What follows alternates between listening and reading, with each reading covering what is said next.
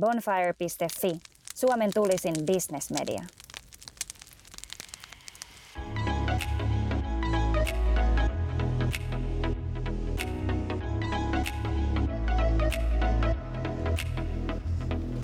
No niin, nyt on keskiviikko aamu ja ollaan Paula Suhosen kanssa Marjaniemessä.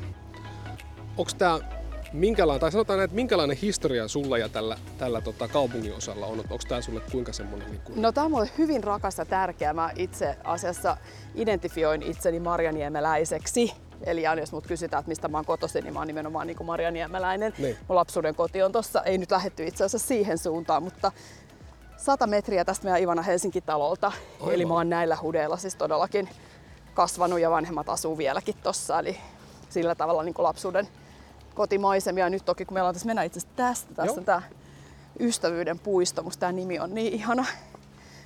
Niin tota, tos toki, tosiaan ta- taakse jää tuo meidän Ivana Helsinki-talo, että kolme vuotta me ollaan nyt sitten tässä oltu kanssa, niin toki toi on sitten vielä vahvistanut tätä suhdetta Marjaniemeen erikseen. Onko tota, niin, sulla aikaisemmin ollut, tai tässä välissä ollut niin, niin sanottuja syrjähyppyjä sen suhteen, missä sä oot asunut, et vai siis onko aina asunut täällä? En enemmän nytkään asu tässä, eli Ivana Helsinki Aivan, talo joo, on joo. ihan puhtaasti No niin. meidän toimisto ja, tota, ja sinne mä tuun, siis duun, se on niinku työpaikka, Just eli en asu tossa. Mutta tota, vanhemmat on asunut tossa vuodesta 74, jolloin olen myös syntynyt, eli tota, Eli se on sun vanhempien vanha asunto, onko näin? ei, Vaan vaan vanhemmat asuu 100 metriä tästä. Aivan, mutta ihan lähellä kuitenkin. Yes, eli tämä on tämä Ivana Helsinki talo ja sitten tosiaan vanhemmat asuu vielä, Joo. mikä on se mun lapsuuden koti, niin 100 metriä tosta. Aivan. Eli sinänsä syrjähyppyjä joo, eli mä oon asunut sitten taas aikuisikäni keskustassa ja Jenkeissä viisi vuotta ja sillä tavalla, että, että mä en ole koskaan siis aikuisiellä sitten asunut niin Marjaniemessä, mutta toki tämä Ivana Helsinki talo nyt on vähän, voisi sanoa melkein, että toinen koti, kun tuolla tulee aika paljon oltu ja hengailtu. Niin justiin. No onko sulla, hei, jos mietitään ihan niin paikkoja, missä sä oot asunut tai viettänyt aikaa, niin onko sulla jotain, mihinkä sä enemmän kuin johonkin toiseen niin identifikoit itsesi? No siis kyllä tämä Marjaniemi on sillä tavalla ylipäätänsä Itä-Helsinki on mulle sellainen, tota, että mä koen, että, että mä oon Itä-Helsingin tyttöä niin sanotusti. Ja no Helsinki nyt ylipäätänsä, mä en ole koskaan Suomessa asunut missään muualla kuin tota Helsingissä.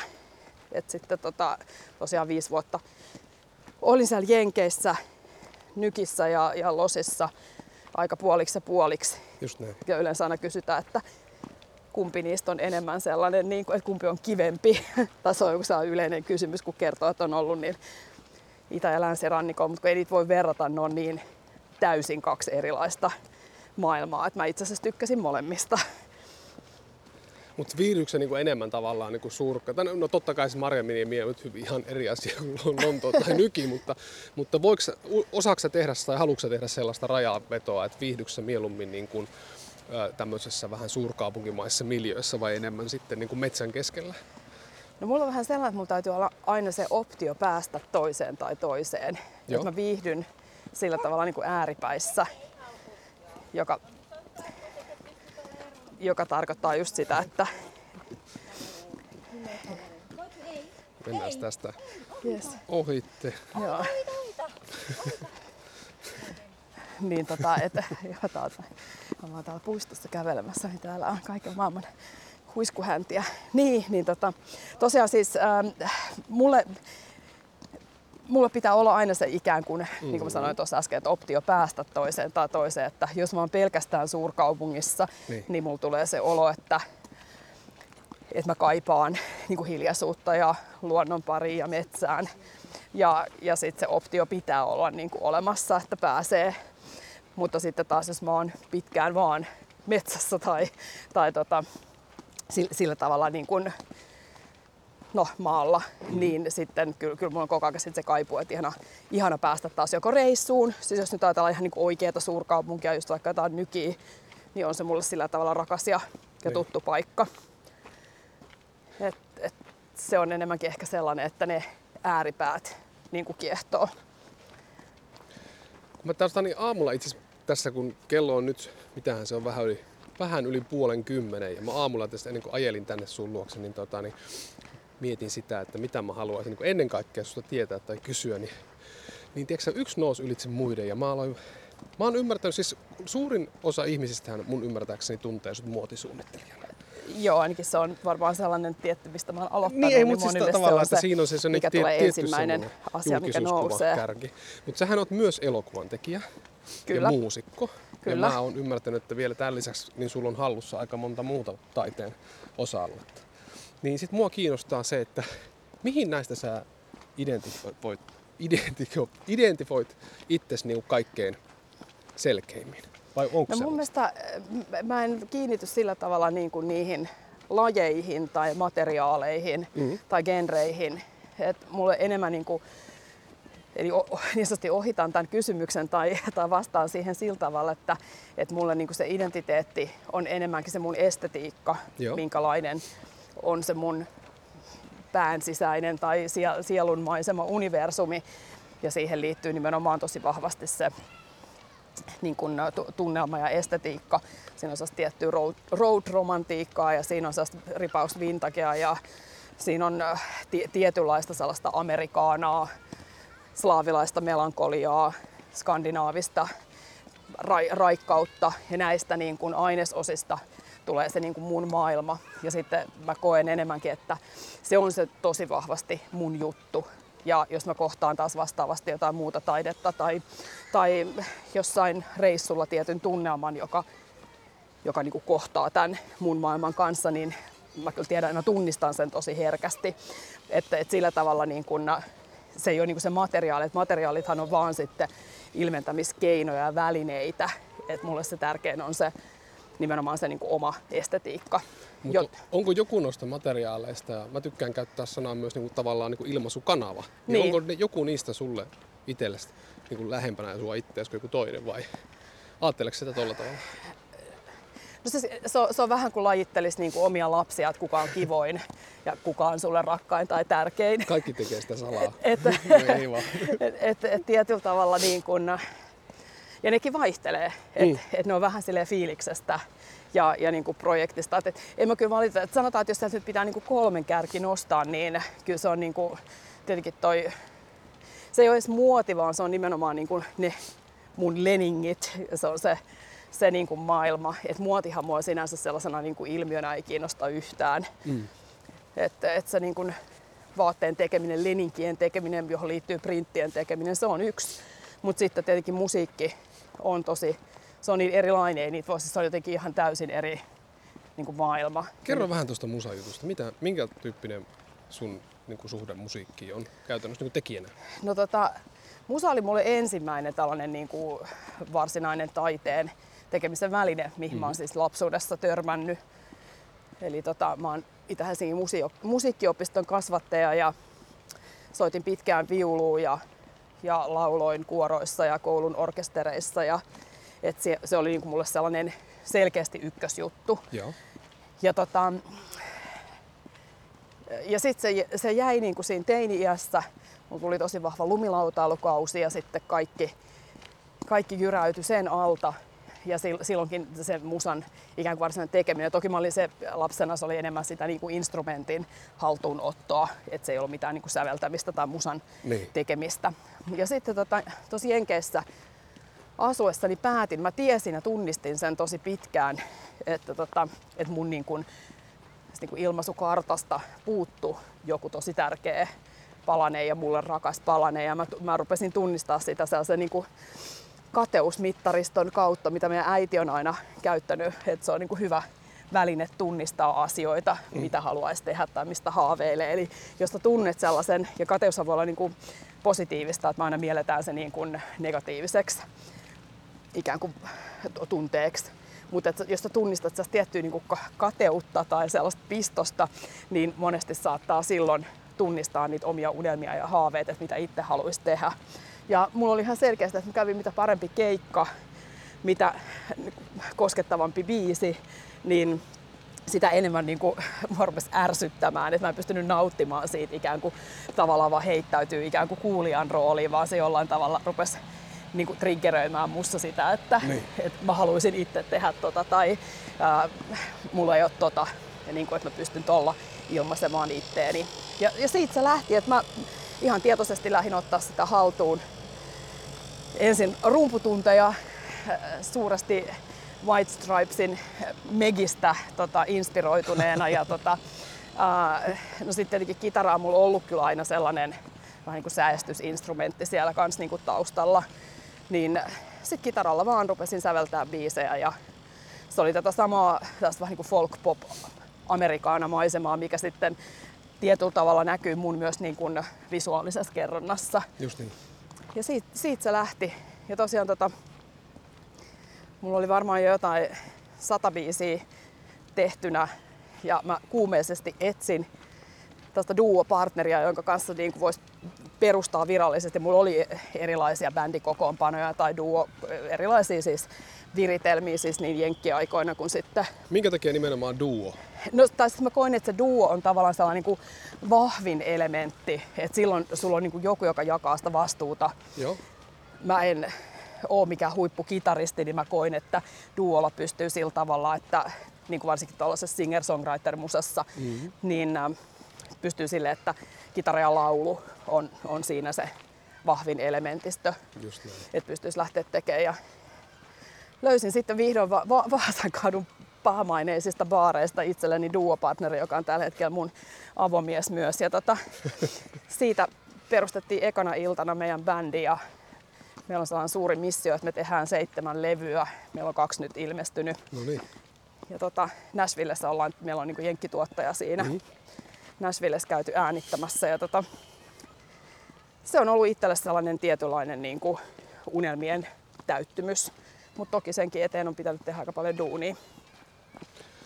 No miten jos mietitään sun taidetta niin kuin isommassa kuvassa, niin mä en tiedä, voi olla aika kliseinen kysymys, mutta onko sulla jotain ajatusta, viestiä tai tarinaa, mitä sä haluat niin kuin tavallaan sillä viestiä? Onko jotain, niin kuin, jotain teemaa tai jotain, mikä on sen kaiken yläpuolella, mikä sulle on tärkeää ja mitä sä haluat niin kuin sun, sun tota, äh, luovuuden kautta tuoda tai viestiä maailmaan? No mulla on hyvin vahva, siis tietenkin se, se vähän riippuu, että niinku puhutaanko niinku mekoista tai puhutaanko elokuvasta. Ja elokuvassa kuitenkin, kun siinä on tarina, ihan mm-hmm. siis tarinana, niin pystyy tosi paljon vahvemmin viestimään tarinaa ja, ja tota statementteja. Mutta kyllä mulla on niinku sellainen, mulla niinku itsemääräämisoikeus on yksi sellainen teema, mikä mua viehättää tosi paljon. Et tota, ja se mun maailmassa niin menee kaikkien ismienkin niin kuin yli. Eli mä en ole sillä tavalla esimerkiksi koskaan halunnut niin kuin lukittautua feminismiin tai, tai tämän, tämän tyyppisiin niin kuin ajatussuuntauksiin, koska mä koen, että silloin myös se tietynlainen niin kuin ajatussuunta sitoo sitä yksilön vapautta. Eli se, että ei, ei mun mielestä ole mitään raameja, minkälainen vaikka naisen pitää olla tai mitä nainen voi, voi niin kuin tehdä.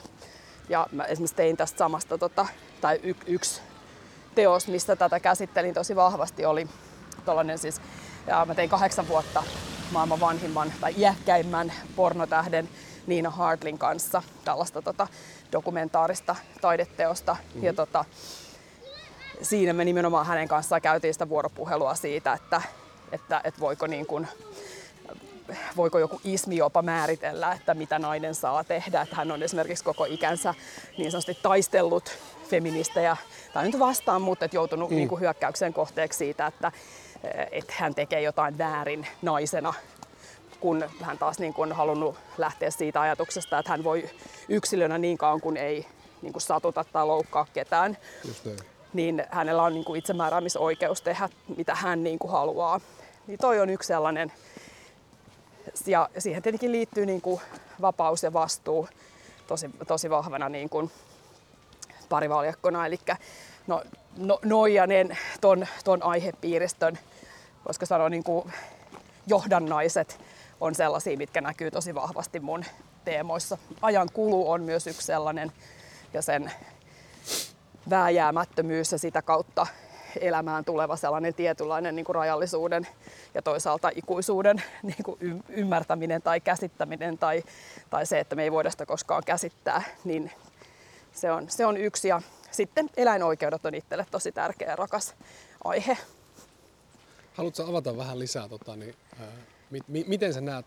Tuo eläinoikeudet on mun mielestä niin älyttömän laaja. Tai sanotaan, että se on Nyt teema, tasataan ihan kunnolla lunta. Täällä on ihan, täällä on oikein kunnollinen tupruttava Joo. lumisade.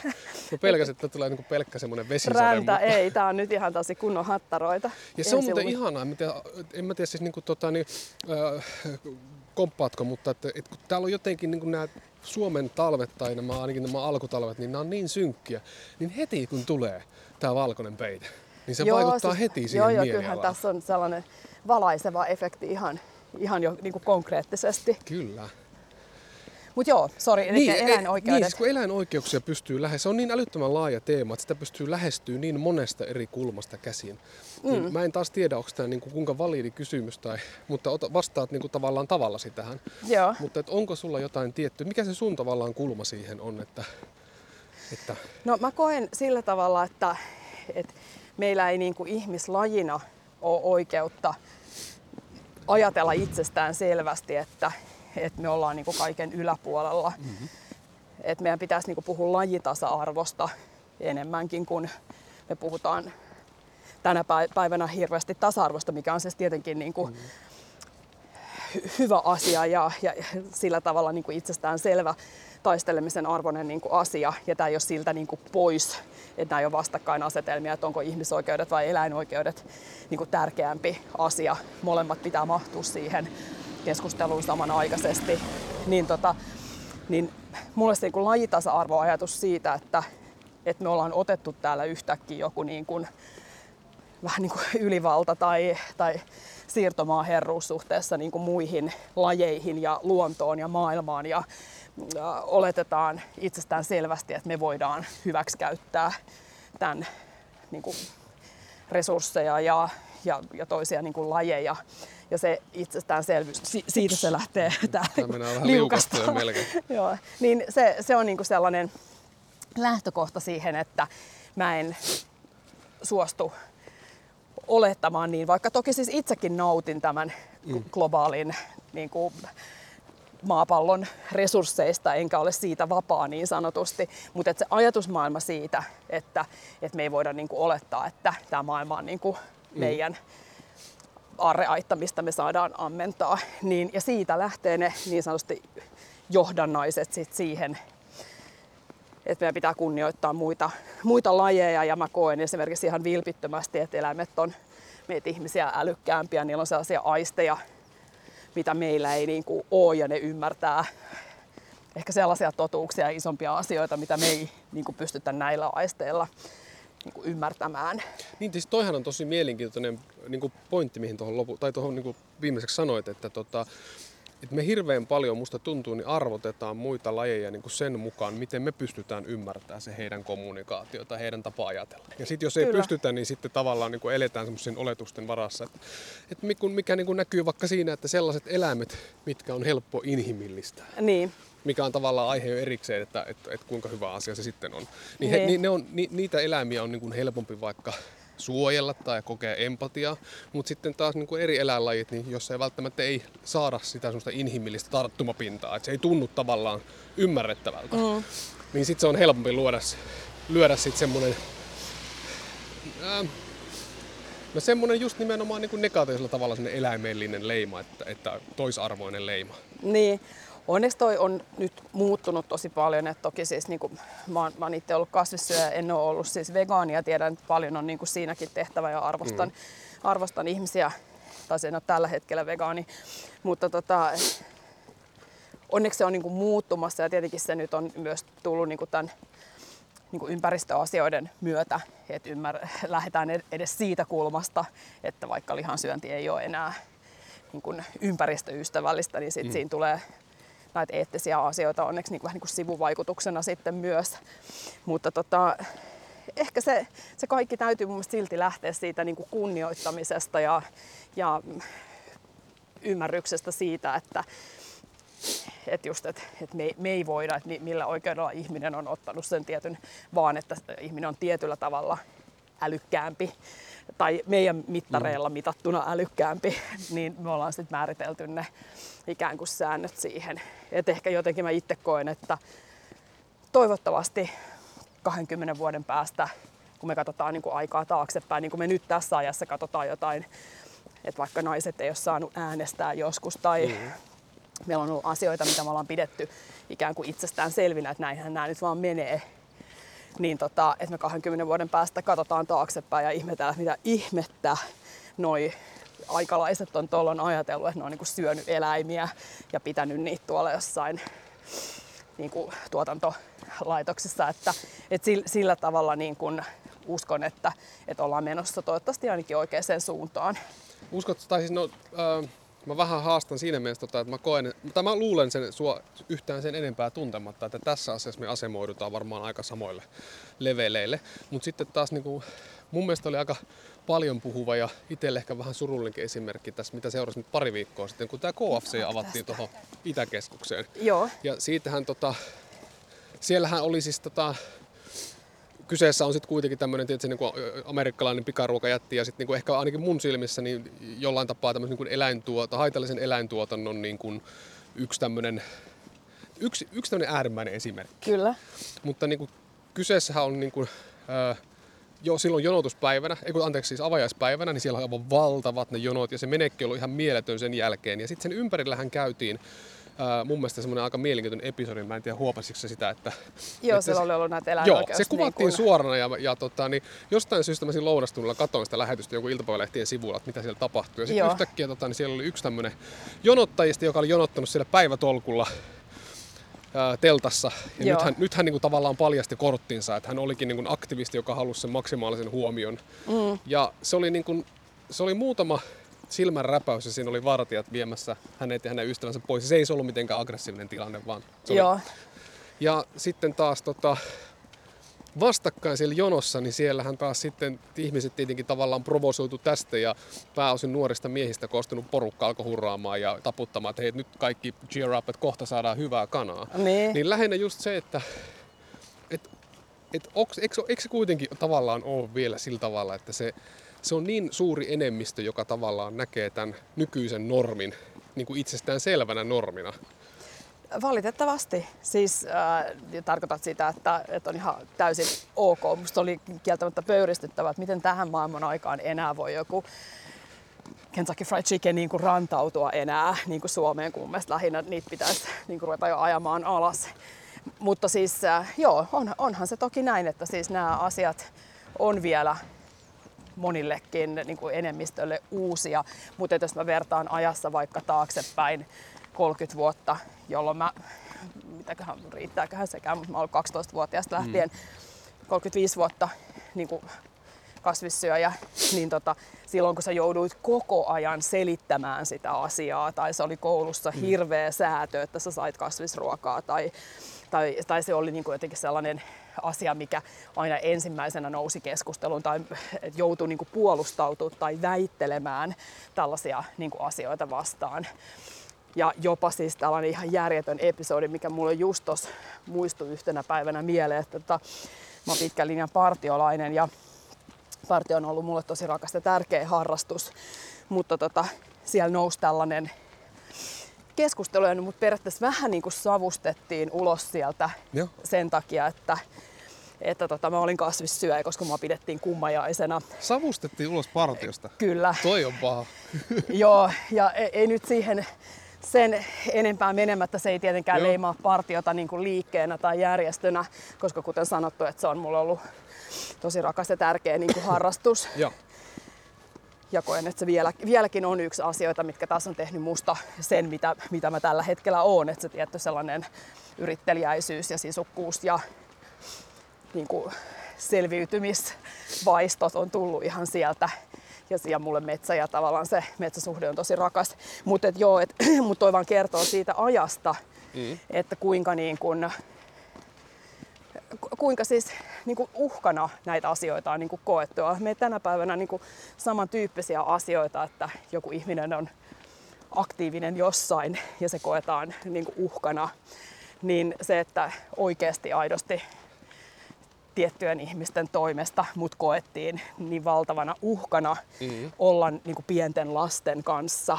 Mä olin partiojohtajana. Aivan, niin, niin, aivan. Et se koettiin, tota, että mä niin kuin ajan heitä väärille raiteille tai mä jotenkin aivo, voisin aivopestä heitä. se, se tuntuu nyt ihan siis luolamiesajatukselta, niin kuin, että et sillä tavalla ajat onneksi muuttuu. Niin ja toihan on nimenomaan sitä, että, että niin pelätä, että jos joku asia koetaan normina, niin, niin se on hirvittävän pelottavaa, kun joku kyseenalaistaa. Vaikka sitten niin läpi maailman historian kaikki merkittävät muutokset, mitkä on edistänyt meitä niin kuin yhteiskuntana eteenpäin, niin on tapahtunut sitä myötä, että joku tai joku on taho... On, niin, ne on nimenomaan kyseenalaistanut, että tämä niin. normaali ei voi olla enää normaali. Kyllä. Ja tuossakin niin kun, tapauksessa se oli ihan puhtaasti niin kun, sitä, että enhän mä tietenkään sitä propagandaa siellä levittänyt mitenkään, mm. että se oli vaan pelkästään se mun esimerkki, oli sit, tai koettiin sitten niin kuin uhkaavana. Just niin. Mutta onneksi ajat muuttuu. En usko, että tollainen olisi enää tänä päivänä niin kuin mahdollista. No kuulostaa ainakin tosi kaukaiselta ajatukselta. Joo. Mutta toinen kulma on tietenkin myös se, että mä en tiedä kuinka yle, yleistä se on, mutta ainakin itsellä on myös sitä kokemusta, että sitten taas, että jos tavallaan haluaa rikkoa niitä normeja omalla käytöksellä, jos puhutaan nyt vaikka eläinten oikeuksista ja puhutaan vaikka nyt sitten sitä, tota niin, vaikka ruokavalion muuttumisesta, niin. niin hirveän usein kokee semmoista niin kuin, no nälvintä on ehkä nyt liian voimakas sana, mutta tavallaan, että aletaan, halutaan ottaa esimerkkejä, että miksi sä silti teet näin. Joo, Miksi sä siis... silti teet näin? Ja sehän nostaa ihmisten ky- sellaista niin kuin rimaa, että, että tavallaan, että kukaanhan meistä, en tiedä kukaan, mutta ainakaan itse en pysty niin kuin sataprosenttiseen pyhimyksenä olemiseen kaikissa asioissa, mitkä mä itse koen eettisesti tärkeinä. Niin, kyllä. Niin sit tärkeämpää, mun oleellisimpaa olisi tavallaan se, että, että sulla on niin kuin, äh, että se rima on niin kuin tavallaan sillä tavalla asetettuna, että mieluummin uskaltaa ja haluaa tehdä niitä tiettyjä asioita ja tavallaan lähteä kypsyttämään sitä ajatusta sitä myöten, kuin sitten, että jättää jotain tiettyjä tekemättä sen takia, kun ei halua sitä kyseenalaistamista, että miksi sä ajat silti autoa miksi sä teet näin ja näin. Kyllä, mutta mä koen tuon, että siis kaikilla aloilla on näitä niin sanotusti poliiseja, jotka kokee sen nautinnolliseksi, että voivat saada jonkun toisen ihmisen ikään kuin narautettua jostain. Eli sehän on niin kuin taas ihan puhtaasti myös ihmisissä asuva jonkunlainen kateuden tunne tai se oman riittämättömyyden tunne. Mä luulen, että siinä mennään johonkin ihan lajibiologisiin mm-hmm. psykologiakuvioihin, että, että, että sen nautinnon saa sit siitä, että, että voi ikään kuin hetkellisesti asettua toisen ihmisen niin kuin yläpuolelle. Että tähän perustuu ihan taas sen oman pienuuden niin kuin tunteeseen. Että sitten noi on ehkä enemmän sellaisia, että koen, että siis noin vaan täytyy niin kuin pystyä ohittamaan, koska tämähän on, tieto ei päde vaan nyt vaikka johonkin kasvissyöntiin tai sustainable-asioihin. Tämähän on myös niin kuin ihan jatkuvasti oikeastaan niin kuin kaikessa, että se, hui, lujaa. Sieltä tultiin va- vastuuttamalla vauhdilla. Joo, todellakin. Mutta joo, eli, eli en, enemmänkin toi on mun mielestä vaan sit sellainen ohituksen joo. A- aihe. Se on sitten sama niin kuin myös, oikein mennään just vähän niin kuin toiseen aiheeseen, mutta et vaikka luovalla alalla on näitä poliiseja, jotka etsii, että toi muistuttaa sitä ja tämä muistuttaa tätä ja tämä biisi kuulostaa siltä ja toi kuulostaa niin kuin tältä. Niin. Et varmasti maailman sivu on aina, jos sä laitat ne tietyt lasit päähän, se haluat katsoa asioita sillä ikään kuin mm. kiinni saamisen niin sanotusti niin kuin poliisilaseilla, niin varmasti sieltä löytyy sitä, että, että, ehkä sellainen tietynlainen vaan rohkeus sitten tehdä niitä asioita ja mennä eteenpäin ja tehdä omia valintoja huolimatta muiden mielipiteistä, niin on varmaan se tärkein. Just näin. Hei, käydään vielä tuossa, me ollaan nyt tultiin tähän Ivana Helsingin pihaan, niin käydäänkö tuossa sisällä? Musta on kiva, haluatko pikkasen näyttää, että minkälaisia... Joo, ilman muuta. Eikö tää, siis tämähän on se sama paikka, te pidätte sitä tota... Tuosta mennään meidän myymälään, se on keskiviikosta lauantaihin auki. Sanopa nyt, tota, niin mulla Tämä tuli... ei ole sama paikka Laka. kuin Superwood. Just. Superwood on tästä siis tota, viitisen kilsaa jo meidän festari, taidefestari, joka on lokakuun alussa. Jo. Ja se on hotellin rantapuistossa. Mutta se on esteettisesti aika saman tapainen kuin tämä sama arkkitehtuuri ja niin monet, jotka on nähneet kuvia, kuvia siitä Superwoodista, niin tota, Kenen suunnittelema tämä on? Tämä on Bertel Saarnion ja tuossa on ollut siis tosiaan tota, aikaisemmin tuossa niin nykyään tämä on paritaloksi jaettu, Joo. niin tuossa puolella on ollut tämän, tämä rakennuttaja oli tällainen insinööri Joo. Paavo Virtanen, mikä on siis, tai kuka oli tuon Ai Virtasen itse asiassa poika, tämä meidän Nobelistin tämän rehun keksiä Ai Virtasen Aa, no niin. poika. Ja tota, tämä insinööri tosiaan rakensi itselleen sellaisen niin kuin toimisto- ja sitten kotikompleksin, sen koetalon. Ja yhdessä sitten Bertel Saarnion kanssa suunnitteli tämän. Ja tota, sen takia tämä insinööriys on pakko aina mainita, koska tässä on ollut ajan niin kuin insinööri teknologian, voisiko sanoa huippusaavutuksia, että on siis ihan järjettömän kokoinen esimerkiksi niin kuin toi ähm, huoltotila tai, tai tekninen tila täällä alhaalla. Niin. Ja tässä on silloin ollut edistyksellistä tämä lattialämmitys esimerkiksi ja sitten tällainen niin kuin tuuletuslämmitys, mikä nyt ei toki ehkä enää tämän, tätä päivää ole kustannustenkaan puolesta. Mutta tota, joo, eli ja tasan 70 valmistunut tämä. Tämä ei koskaan tota, Bertel Saarnio ei tätä nähnyt itse valmiina, että hän on vuonna 70 just kuollut Joo. sitten. Nyt sä tykkäät vissiin tästä niin avarasta ja valoisista tiloista. No kyllä, no kyllä on pakko sanoa, että tykkään, joo. Et, et tässä varsinkin, kun nämä ikkunat menee tuohon niin maan tasolle, että sellainen tietynlainen että se luonto ja, ja ulkotila jatkuu tähän sisälle. Ja nyt vaikka kun tuolla esimerkiksi sataa, sataa lunta ja viime talvella kun oli ihan järjettömästi lunta, niin tämähän oli sellainen niin kuin notkun ja kinokset tässä niin kuin ympäröi tätä taloa. Että, että sitten kun tästä menee taas tavalliseen toimistorakennukseen, missä on ikkunat korkealla ja pieniä niin kuin ikkunaruutuja, niin kyllähän ne tuntuu jotenkin tosi ahtailta ja, ja ehkä sellaisilta kopperoilta, että, että vaikea tästä nyt olisi enää niin kuin ihan normaaliin toimistoon lähteä. Just näin. Hei, mä haluan loppuun vielä vähän puhua, tota, kysyä sulta, niin kun puhuttiin nyt noista eläinten oikeuksista ja ylipäätänsä niin vastuullisuudesta ja näin eteenpäin. Millaisena sä näet tämän päivän tämmöisen yritysten vastuullisuuspuheen? Siitä puhetta puhutaan hirvittävän paljon ja meillä on ne tietyt päivät, kun laitetaan sen lippusalkoon ja mm. kuva somea ja näin eteenpäin. Mutta jos isossa kuvassa mietitään, niin, niin miten sä seuraat sitä sivusta tai vierestä?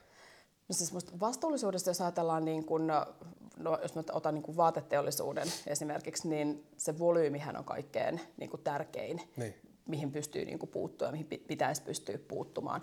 Et tietenkin meillä on siis vastuullisia materiaaleja, raaka-aineita ja, ja vastuullisia niin prosesseja ja kuljetusprosesseja niin myös ja ei pelkästään niin niitä valmistusprosesseja, mutta kyllä se kaikkein niin kuin, vastuuttomin muotialalla on se valtava niin kuin volyymi. Että vaikka sä tekisit äh, kuinka ekologisesta puuvillasta, vaikka se on toki siis aina parempi vaihtoehto kuin se normaali mm. puuvilla, mutta se, että jos sä teet siis niin kuin miljoona teepaitaa myydä niitä 5 euroa kappale, niin se mm. volyymi on se, mikä aiheuttaa sitten kerrannaisina sen tietenkin se niin jätevuore ja sitten sen, että niitä ei mitenkään saada myytyä kaikkea. Ja sitten siellä on myös eettiset ongelmat niiden mm. valmistusprosesseissa, koska mikään ei saa maksaa mitään. Eli mä itse liputan sen puolesta, että vaatteella pitäisi olla korkeampi hinta, meidän pitäisi ostaa vähemmän ja, ja pitää huolta enemmän niin kuin, ja kiinnittyä, niin kuin, että ne tuotteet pitäisi olla niin kuin merkityksellisiä kuluttajille.